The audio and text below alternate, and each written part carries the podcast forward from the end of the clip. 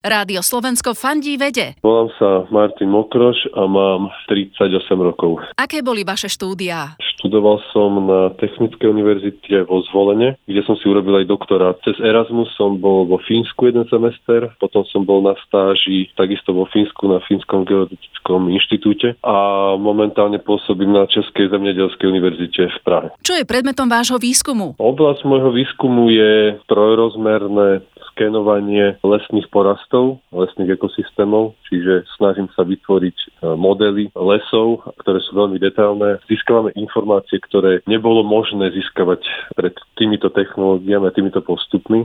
Stromy majú oveľa väčší objem a oveľa viacej biomasy, ako sme si mysleli. Keď zistíme takéto nejaké veci, tak potom môžeme sa úplne iným spôsobom rozhodovať, aj že musíme chrániť v podstate tie staršie stromy, pretože naozaj majú v sebe veľa biomasy a tým pádom veľmi pomáhajú celkovo zemeguli. Čiže toto je taký nejaký prínos, ktorý sa snažíme priniesť a vlastne použiť tieto technológie naprieč rôznymi odbormi. Spoznávajte slovenských vedcov a vedkyne. Žijem vedu.sk